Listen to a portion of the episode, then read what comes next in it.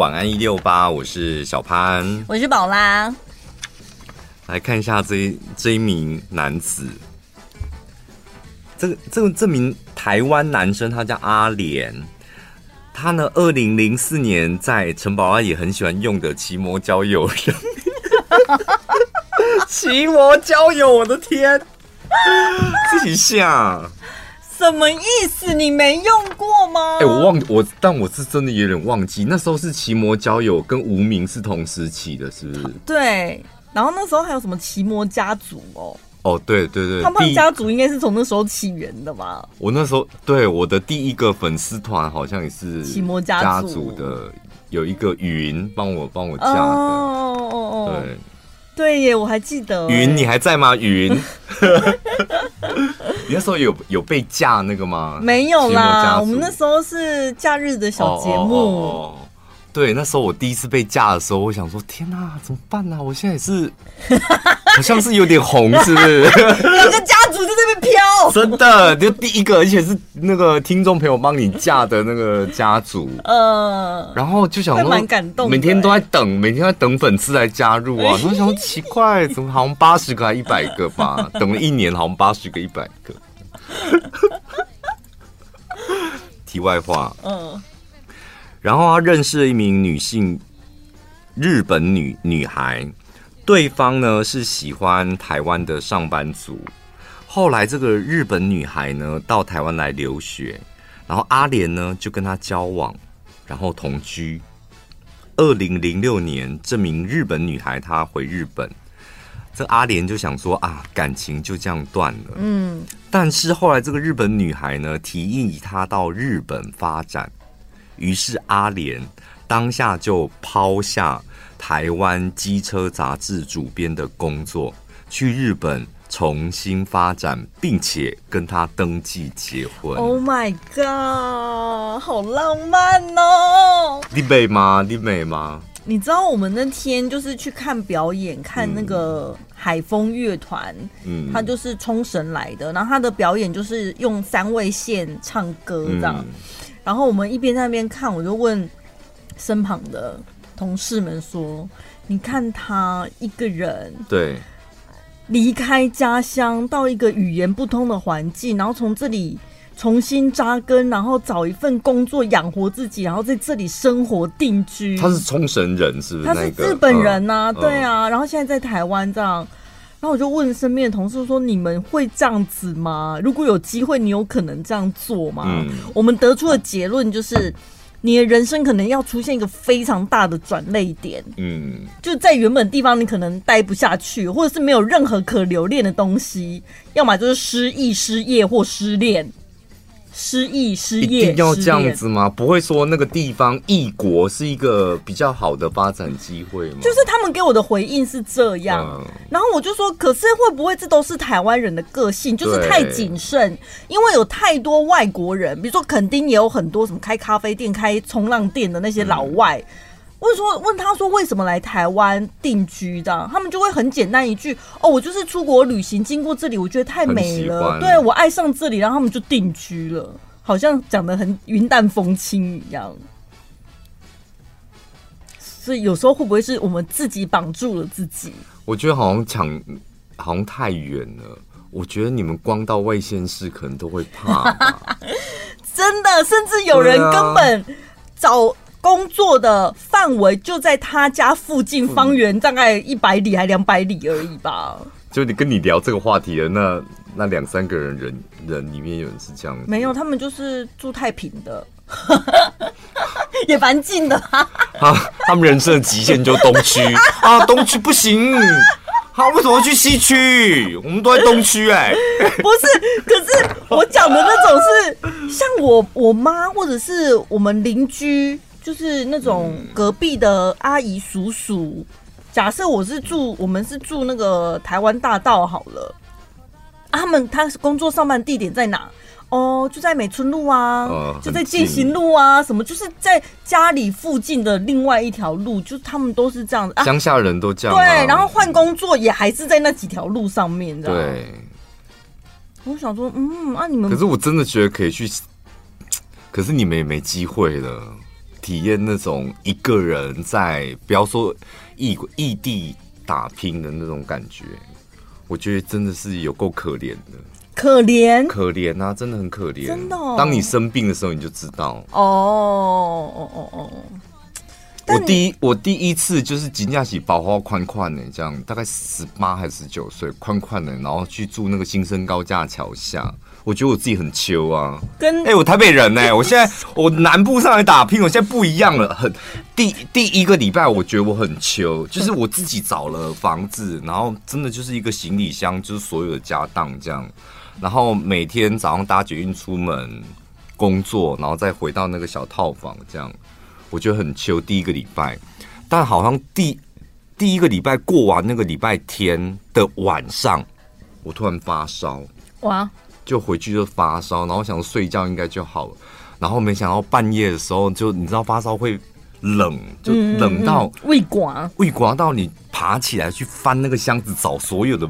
外套、毛衣都盖在自己身上的时候，我跟你讲，可怜呐，直接 是可怜。好好，问题来了，然后要看病，然后隔天嘛要看病找谁？问谁？Google Map，不知道问谁，打电话去问房东，说我发烧，哪里可以看病？房东说你现在出门上桥，直直走，穿过两条街，你可以看到个诊所，这样。但后来发现是那个房间闹鬼吧。没有啊，那个房间没有闹鬼，哦、但是就印象很一个人。对，我知道，我我曾经就是自己一个人发烧，然后。跑去急诊室打点滴，那真的是很孤独、很无助，而且我那时候也没有在脑，就是从大理去仁爱医院而已啊。更何况你这样就孤独，更何况你是在外地。你们大理不去仁爱医院，你们到底要去哪里？就只能去。不是，我是说生病的时候，每个人都是脆弱的，更何况你那身处外地，那无助感会更强。就像你讲，我在大理，我知道我发烧，我知道当然就是找仁爱，但你去其他地方，你不知道医院在哪，欸，然后要从。重新，因为没有去看过，重新填写那个，对，有没修派起啊？然后还在那边眼睛都无法对焦，还要写那个资料。真的，然后看完病不是拿到药了吗？然后再走回去租屋处那一段路，我就觉得整个台北市好像只有我一个人不一样，就好像你知道，虽然在同一条，我记得神农街那个诊诊所在神农街，我走完那个神农街，我就想说。对，我好像跟你们不一样，你们在你们的，我我不知道那感觉很难形容，就好像那个看电视剧的时候，你知道男主角女主角走在大马路，然后那个聚焦在焦点在他的那个身上，然后其他人变模糊，就有一种那种感觉。可是那都是自己内心的小剧场。当然，当然，那为什么会有这种小剧场？就因为人生地不熟。对、啊，孤独感、无助感，然后什么的，你就觉得哦，自己哥、啊、不就是发个烧而已嘛？内心戏演到那边去，发烧胃刮是很正常啊，就吃药就好了，就会有无限的内心戏这样。但是过了那段时间，或者是你是听旁人形容，像我现在的状态，我是听你讲。我还是觉得这这件事情是蛮浪漫的，非常好的一件，就是我觉得真的要体验，嗯，体验看看。所以这个阿莲这个行为就是很浪漫的一件事啊。怎么办呢、啊？我们自己的故事都都比他精彩哦，都好想要，哎呀，一直分享下去耶，怎么办？不是就想讲自己的事啊，就对别人是就，就觉得阿莲你怎样啦？对，怎么没用啊？怎么办？我们自己都讲九分钟了，没关系啦，我们就讲先讲一半。好，然后阿莲不就去日本发展的吗？嗯、然后接下来他面到面临到的第一个问题就是工作的问题。一，他不会日文；再来，他没有日文的学历，也没有钱。所以呢，他唯一的依靠就是一张配偶签证，留在日本，一边打工一边去工作学免费的日文。后来半年就是考到了一个二级日文检定的二级，蛮厉害的哎。然后他顺利去梦寐以求的赛车学校就读。然后当时呢，老婆是辛苦在会计事务所工作。然后阿莲回忆说，他毕业之后本来是想要去西班牙赛车队工作，但是因为妻子反对，他只好在关东找到别的车厂工作。但是搬到关东之后呢，关西出生的妻子开始适应不良，每天郁郁寡欢。我听很多很多人讲什么关东跟关西吃也不一样，嗯、然后个性也不一样，喝的酒也不一样。可能你就想成台北跟高雄的人就都不一样吧。然后阿莲说呢，他每天早上六点出门，半夜两点回家，就这样子跟老婆两个人开始有点渐行渐远。后来老婆怀孕，自己一个人搬回去关西，还丢下一句话说：“要不要来随便你。”他那时候想要去西班牙，然后老婆不想去的时候，他就应该要跟他讲说：“我都为了你离开台湾来日本了。”对啊，那你为什么不能为了我就来关西？我们只是从关东搬到关西而已啊！而且我真的比较喜欢关西耶，我在关东都会一直你知道想跨赛什么？哎、欸，我觉得他老婆可能跟你一样是伶牙俐齿的，然后阿莲讲不过他。好像是这样子哎、欸，这种反驳不是一般常人都会的吗？你都愿意就是，而且你在日本不是应该互相吧？我为了你一次，下次换你为了我啊，我们一起离乡背井，balance。对啊，哦，天秤座的想法会是这样子，但是有人会，有人会觉得这样是斤斤计较，什么你一次我一次。但后来阿莲他还是辞掉他的工作了，他又跑回去关西跟他妻子重新开始。他真的很爱他哎、欸。但新公司呢又派他去国外，每个月三个礼拜在国外，只有一个礼拜在日本，连续三年的外派人生，加上关东关西，他们其其实工作内容导致他们的婚姻就有一点点裂痕。就这个破洞越破越大。他说呢，阿莲说呢，我唯一能够补偿他的，就是好好赚钱工作。我银行的存折、印章、提款卡全部都给他，我从不过问。好的，要不要先在这边？先先在这边停一下。对，我们先我们小聊一分钟。你你不觉得就是这个女这个老婆？她知道她可以控制她老公了。对，你知道，一旦人一旦一个人他掌握了权力，他怎么可能会放下权力？嗯，这个权力是我可以叫他做什么，希望他做什么，他本来就应该要听我。台湾到日本。日本再去读书，读书，然后去赛车学校，不准去西班牙，留在日本，留在日本，在关东，关东我不习惯，请你跟我到关西，嗯、一路都很顺啊。我当初也只是问问看，说他要不要来日本，哪知道他真的就来了耶。而且因为他，因为他就是需要我的意见，然后有些人会这样解读，哦，他就是需要我的意见，他比较没有自己的想法，所以我给他意见啊。这叫什么煤气灯哦？有煤气灯到这么严重吗？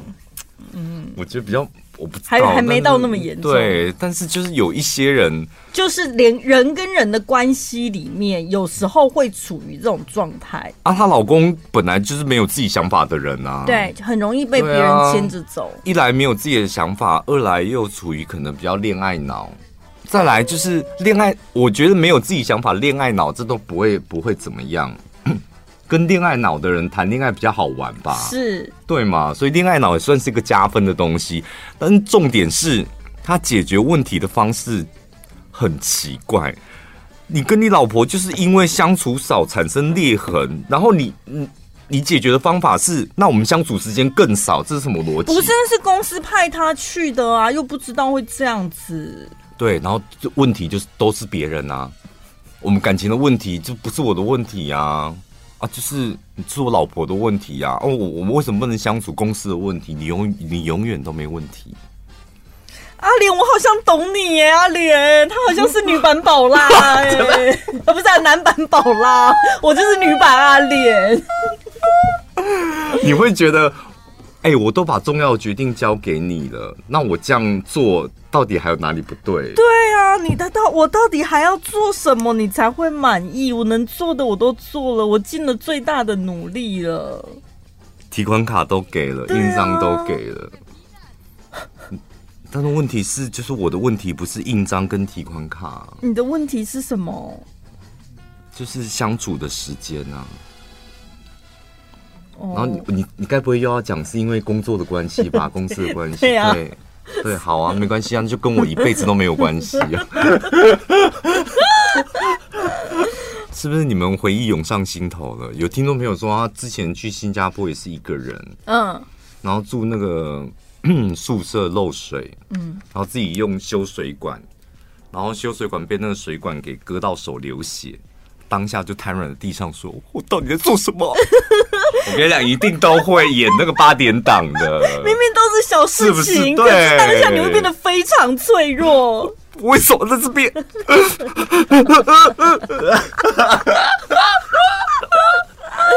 你那时候住那个龙欢喜的时候，没有演过这一出吗？有，我那时候就很 gay 啊，我不是自己油漆吗？对。然后就开始漆的时候，想说怎么这么累啊？没教我，我怎么看别人漆都很简单，而且好像很漂亮。然后就我漆漆了超久，因为那个房间其实算蛮大间的，而且挑高，然后花的时间就比我想象中的还要久，这样。那最后有感慨人生吗？就把像琼瑶这样，没有一个人在那个梯子上面这样，为什么在这么高的地方？倒是也没有，但是我那时候就是。很失落，然后就是挫折感很大，嗯、然后我得到的结论就是，真的要认真工作赚钱，然后专业的事情就是花钱请专业的人来做。好喽，这高潮要来喽！阿莲呢，他业务结束之后回到日本。是工作结束回到日本，然后他老婆呢提到了一件事，想要买房子。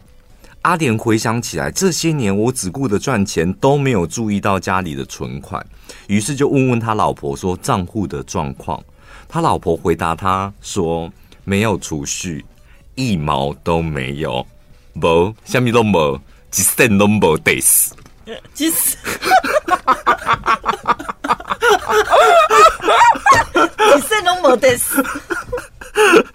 在日本工作十几年，把薪水全部都上缴给妻子，然后也曾不也不曾领过零用钱的我，哎，你说谎哦！你全部都给妻子，也不曾领领过零用钱，那你到底靠什么花？你花什么？你还是有偷留一些当零用钱吧？你 讲话也真的是有个夸张的。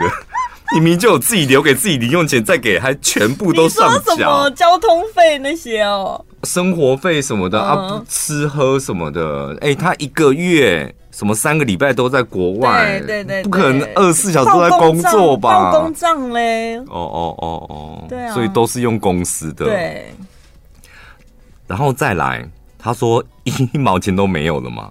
然后阿莲吓到身体出问题。荷尔蒙内分泌失调，瘦了二十三公斤。重点又来了，当我生病的时候，他对我只有冷酷无情，夫妻关系有名无实。于是阿莲说，他决定跟妻子离婚。对方呢，一开始装作不能接受，但常常消失在家里。某一次他出国。然后出差回来，发现他日本的家里东西都被搬空，然后桌上写的纸条说：“我照你的要求搬出去了，以后有事找我律师谈得死。”这女的是个狠人呐、啊！没有离婚哦，但他东西搬走了哦。然后现在有问题，请你找我的律师。所以这个阿莲就说。过了几个月之后，他收到了法院传票，内容是什么？婚姻费用请求。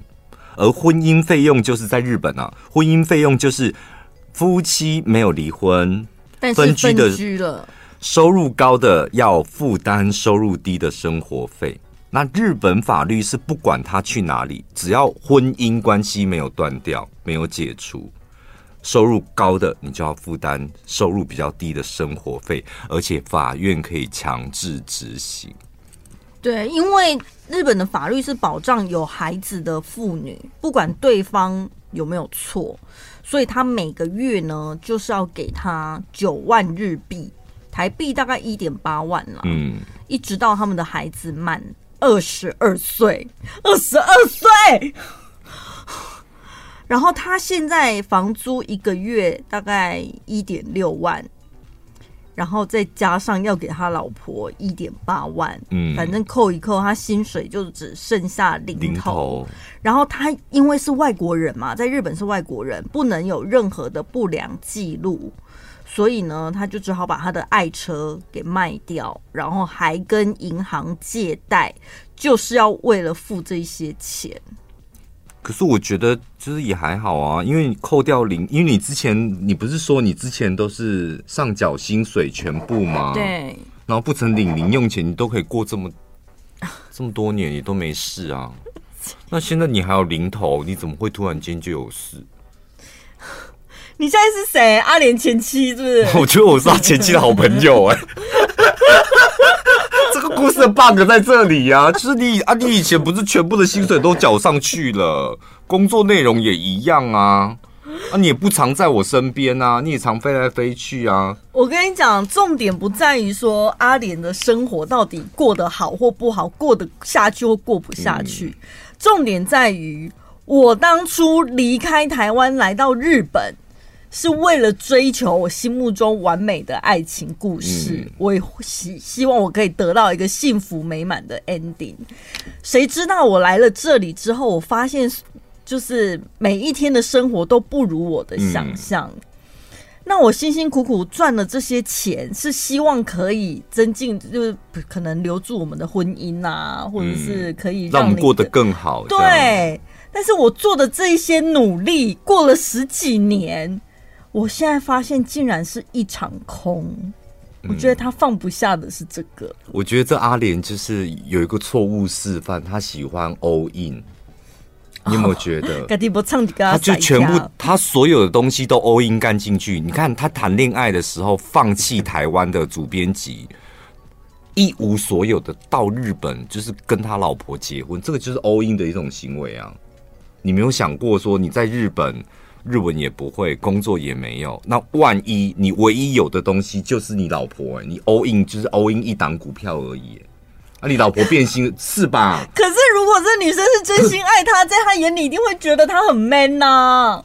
啊，所以你就是 all in 啊，你就是 all in 你老婆，你所有的事情你就 all in 在你老婆身上。啊，就他 all in 错了。对啊，你老婆不要了啊，我你工作也你做不下去了，你现在也觉得哦，日本也不是我爱的地方，我当初会来这些地方全部都是因为我老婆。哦，所以你你你既然 all in 干进去，你要负担的风险就是极大无比。对，但是，我但是我们这是旁人在说风凉话，才可以讲的这么理智。没有啦，我很心疼阿莲啦。嗯，我真的懂懂他，懂他为爱这样。像他这个阿莲，他就很有勇气。我虽然是讲出来，对，还有做这些事。我虽然是恋爱脑，但是我不见得有他这种勇气可以去为了另外一半 all in 干进去。现在立刻飞什么？好像没办法，我会考虑很多。万软，讲不了万软，恒村什么的。我最远就是贡寮那一次。还好那次不是 all in 有没有？辞职全国广播，然后直奔台北。我去了贡寮之后，发现这个令人 shock 的事实之后，哇，还好我还有退路。对啊，你看你那时候都没 all in 呢。我觉得 all in 就是真的很很危险，很危险的一件事。所以他的结论是什么？他的结论，他结阿莲的结论是：我终于体会到异国婚姻根本这一段异国婚姻根本是地狱。但他最后是靠一群日本专业的律师团队有帮他顺利离婚了。那在帮他整理账户的时候，才发现他老婆前妻呀、在搬走之前，就是这几年他一直在上缴的一些薪水的情况下呢，他老婆其实总共拿走了新台币五百多万。嗯，你看是不是很心寒？他只是想要分享一下，说不是每一个人的跨国恋曲都会这么糟。但他你特别糟，他他觉得他现在过得很好。我不要硬讲这个。如果经历过这些，我真的也会觉得还是单身好啊，而且带电话，对呀，卖点不要无微博，什么期末交友。我跟你讲，这个虽然是星座，但是我觉得你偶尔要认真的研究一下你的主管或老板，哦，甚至你的大客户他是什么星座的。因为这真的很重要。就是十二星座男，只要露出这四种迹象，表示爱情将死，就他不爱你了，他对你没兴趣了。所以同理可证，你的客户长久往来的客户，如果他出现这几种症状，一定是你做错什么事。嗯，他觉得对你腻了。第一个呢，双子座、狮子座和天秤座，他们如果已经不再对你有兴趣了，他们就不会再主动找你。对，这三个星座就是他们如果一直呈现一个主动找你干嘛干嘛干嘛，那表示。他们是很喜欢你的，对，对你很有好感的。但是如果他开始跟你聊个人空间，很忙，对，忙到没有时间啊，可能不行哦，没感觉了，对你这个人没感觉了，嗯、所以很好抓。天平、双子跟狮子，他们三个人都这样，不再主动找你。再来，不愿意为你花钱的，表示他对你没兴趣了。包括金牛座、摩羯座和水瓶座，蛮准的哎、欸。什么意思？你被砸过钱？不是啦，金牛跟摩羯感觉上就是。他如果对你有兴趣的话，他是很愿意在你身上花钱的啊，这个是我蛮清楚的。那所以相对而言，如果他已经不再为为你花钱，那就表示他就是不喜欢你了。真的，我我我身旁金牛座的朋友，然后我摩羯，我们非常喜欢用物质来衡量。衡量你跟这个人的感情，就我我付出多少物质嘛，然后就觉得我我跟你的感情就有多深厚这样。哦、呃，就是物质是你们表达你们的爱意的一种方式，简单粗暴吧？啊，对。虽然大部分人觉得好像好解哦，但是我们就习惯这种做法。呃、但如果开始。你知道，连吃那个火锅菜盘上面我不吃的红萝卜，我要不要把它夹给你？我都在想一下的话，那表示我对你没爱了。那如果他主动呢？他说：“哎、欸，你那个红萝卜你不吃哦，那我可以吃吗？”我待会要吃，会啊。然后，但是但是到最后你还是没吃，我会留留给他看我没吃。好贱哦！哦天哪，这个表现的很明显呢。这种桥段我在我在看过是不是？我在实境秀看我会看得懂，但是在日常生活我都不会看懂这些东西。你说你要不要吃红萝卜？对，然后我说哦要啊，我待会我会煮这样。然后最后却留在留在那里。最后 ending 的时候，服务员过来说：“哎，那还要用吗？”说不用了。那红萝卜还在那边发光。对，日常生活我好像会忽略这个。哦，我。我不知道，我很会用这招哎，然后你看得懂就看得懂，看不懂就算了，很好玩哦。好，再来呢，对你失去耐心，表示对你没兴趣的，包括射手座、双鱼座和母羊座，就是你们可能话变少啦，然后呢，开始做什么事情他都不顺眼，挑东挑西的，然后你说什么他都有意见。因因为我跟你讲，这三个星座我认识的啊，射手、双鱼、母羊都是很没耐心的星座。嗯，然后如果他们愿意用耐性，就是听你一下、等你一下，或是体谅你一下，那表示他们真的爱你。所以，当你他对你开始没有耐心，那他把你当成普通朋友，或是普通人，嗯，或是跟他一般的交往，他才会表现出那种没有耐心的样子。好。再提醒一下，我们讲的这些星座是针对男性。嗯，对，他如果表现出这一些样子，表示他对你没兴趣。女性不准吗？我不知道，像天平，那那像天平呢？哦，其实蛮准的。对啊，我觉得星座呢，在分 分男女不分嘛？嗯，我觉得还好。好，好，最后是处女座、巨蟹座和天蝎座。对于他们没兴趣的人，他们就会忽略你的感受，就是你可能会觉得他对方好像有点冷漠，然后有点陌生，爱理不理的，就是因为他根本不在乎你怎么想。嗯，本电台有两个很不对盘的人，一个就巨蟹座，一个就天蝎座。我看过他们聊天呢、欸。很厉害哦，好僵的感觉哦，互相互相忽略对方的感受，不停的，就你忽略我，我也忽略你啊，我不在乎，I don't care，然后那个我也不在乎啊，那不就在鸡同鸭讲？他们有在聊同一件事吗？讨论事情的时候，真的鸡同鸭讲。我看过好多次，好精彩哦。然后，而且我同时听过他们两个私底下跟我讲，我根本不在乎他的感受，我管他去死。好想看哦。所以巨蟹跟天蝎，如果他们不在乎你的感受，那真的就是对你已经基本上没有爱了。那怎么办？如果现在有听众朋友发现啊，那我他现在对我就是这样子哎、欸。所以你就是认接受这个事实，早日放弃吧。难道要再做一些努力吗？争取？你们天秤座不是会先去问他吗？说问题出在哪？你说问对啊、哦？为什么对我没感觉？不是因为我觉得最近有点怪怪的，是不是我哪里做不好？嗯嗯嗯嗯。然后如果没有的话，还是说你对于这段感情有什么觉得走不下去的吗？还是什么？你们不是会先问吗？你现在是讲感情还是感情？先先讲感情，先讲感情。可是前面会先花很多时间问自己哦，就是真的问，先问自己，问到真的问不出答案了，呃、再问他。然后因为问对方，好像要在等待一个什么天时地利人和的好时机。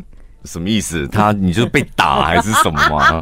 还是就是他牵其他女生的手？我觉得突然开口好像有点不知道要怎么开口。哦，对哦，其实工作上也是这样，你不觉得是同同同理可证的东西？嗯、就是你你发现你的同事可能你们工作是很密切的，或是你跟你的主管本来是很密切的，突然间。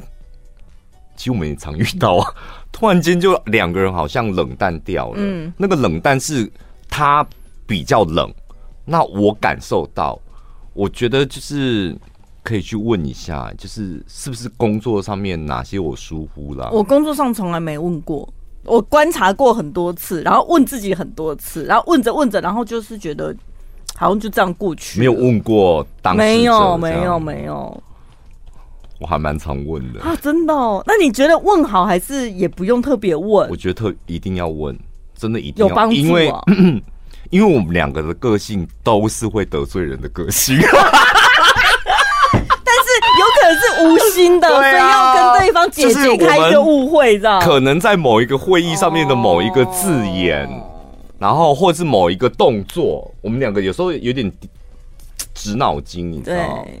其实我曾经就是因为送花，嗯、也是因为就觉得就是送花就是一件很好的事，不管对谁这样，那也因为这样有一些误会，但我后来就问开了，就哦好险我有问，不然这么小的一件事，伤了和气都不值得。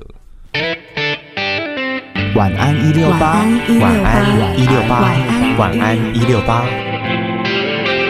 你现在听到的是晚安一六八。